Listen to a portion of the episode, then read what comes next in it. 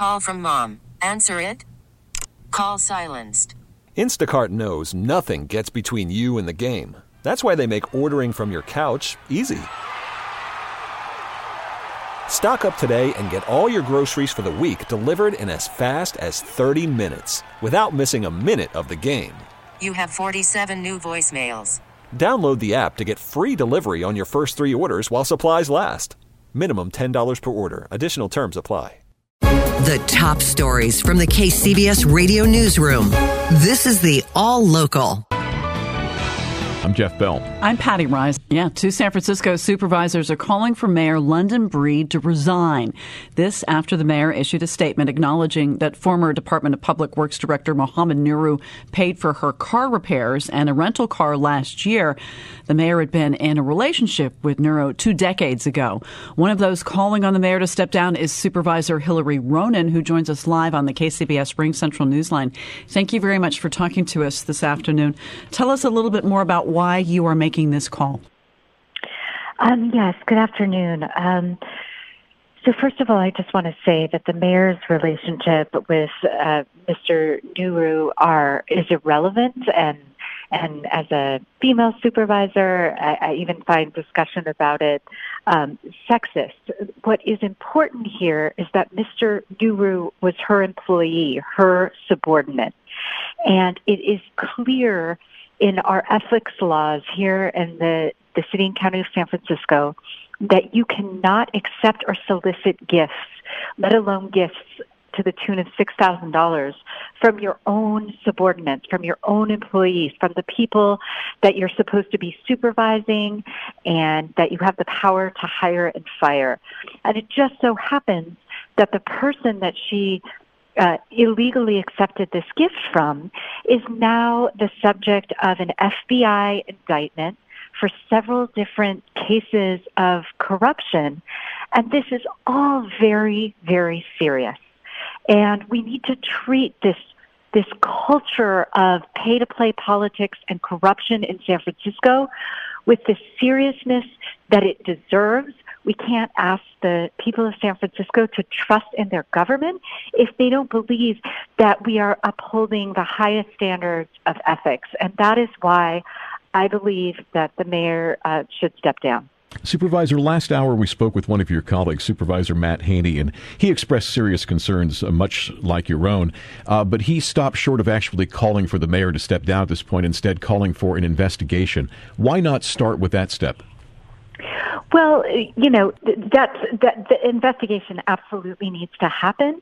But what I'm uh, what I'm sick of and what I'm calling for uh, more action on is that every six months or so, there's a huge scandal in San Francisco where the FBI comes in, does an does a investigation, wears wiretaps, and in every single one of those corruption scandals, the same thing is being said that there is a culture of pay to play in San Francisco. That if you want to get anything done, you've got to pay for it.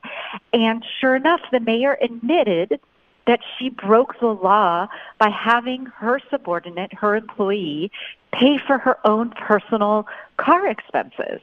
I, you know, if the if the the most important and the most powerful person in our city is violating the laws in the very ways that that that um, you know permeates this culture of corruption in the city, then how are we supposed to root it out?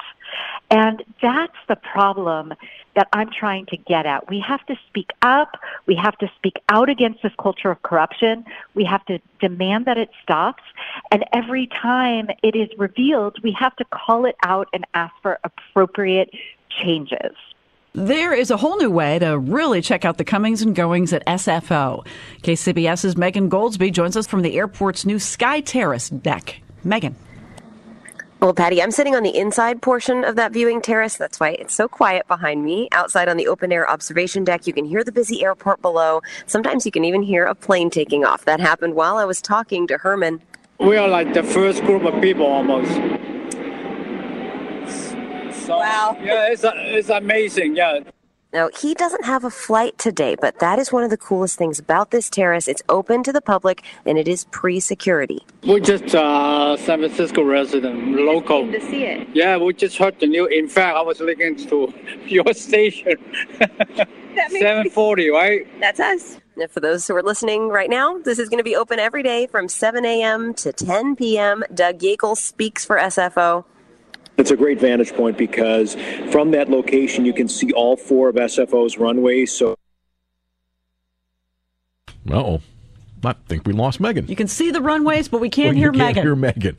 And we'll finish that report for you as soon as we can reestablish our contact with Megan there at the airport. Police have made arrests in connection with the deaths of two young boys in Union City last year. An update on this from KCBS's Carrie Hudasek. Almost three months after two boys were shot and killed in an elementary school parking lot, authorities have now charged two people for the crime, alleging it was part of an ongoing gang rivalry. 18 year old Jason Corneo from Castro Valley and a 17 year old boy from Hayward each have been charged with the November 2019 murders of 14 year old Sean Withington and 11 year old Kevin Hernandez. Kevin Dunleavy with the Alameda County District Attorney's Office. All murders are tragic, but when children are gunned down in this particular senseless way, it is particularly shocking to the community. Police also collected drugs, weapons, and $10,000 in cash from six locations last week. We don't know a motive or the names of the street gangs involved. Authorities do say there could be more arrests. California Attorney General Xavier Becerra says his heart goes out to the families. While it may not extinguish that anguish, that disbelief, that apprehension, maybe what it does is bring a sense of direction and purpose that we have to find some conclusion, some resolution to these types of senseless acts of violence. Carrie Hudasek, KCBS. Subscribe to the All Local wherever you get your podcasts and stream us on your smart speaker 24 7 by saying Play KCBS Radio.